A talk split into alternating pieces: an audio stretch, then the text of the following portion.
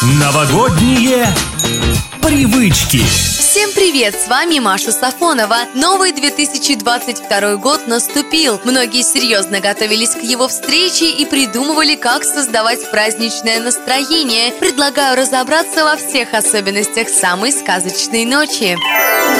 У каждой страны своя ирония судьбы. Дождаться 31 декабря и новогодних праздников мечтают многие ради атмосферы домашнего уюта, компании близких и просмотра самых новогодних фильмов и мультфильмов. В России каждый год по главным федеральным каналам крутят знаменитую «Иронию судьбы» или «С легким паром», а с некоторых пор и продолжение культового фильма, которое вышло в 2007 году. Также жители нашей страны любят наблюдать за приключениями мальчиков в фильме «Один дома» и «Гарри Поттер», а с недавних пор список новогодней фильмотеки пополнился елками. Итальянцы любят наблюдать за рождественскими каникулами 1983 года. Сейчас серия насчитывает 18 фильмов, и каждый новый выпуск настолько ожидаем, что в 2009 ради полноценного проката каникул даже подвинули релиз «Аватара».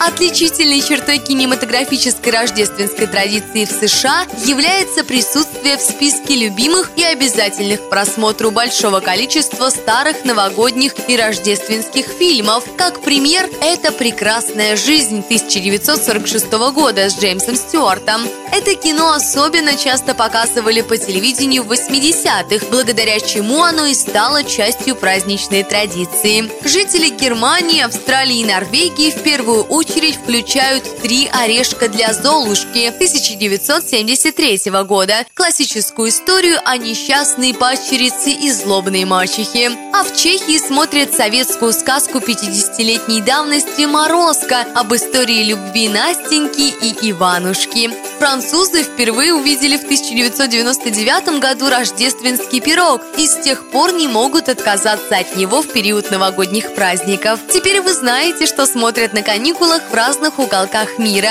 Берите на заметку и приятного просмотра!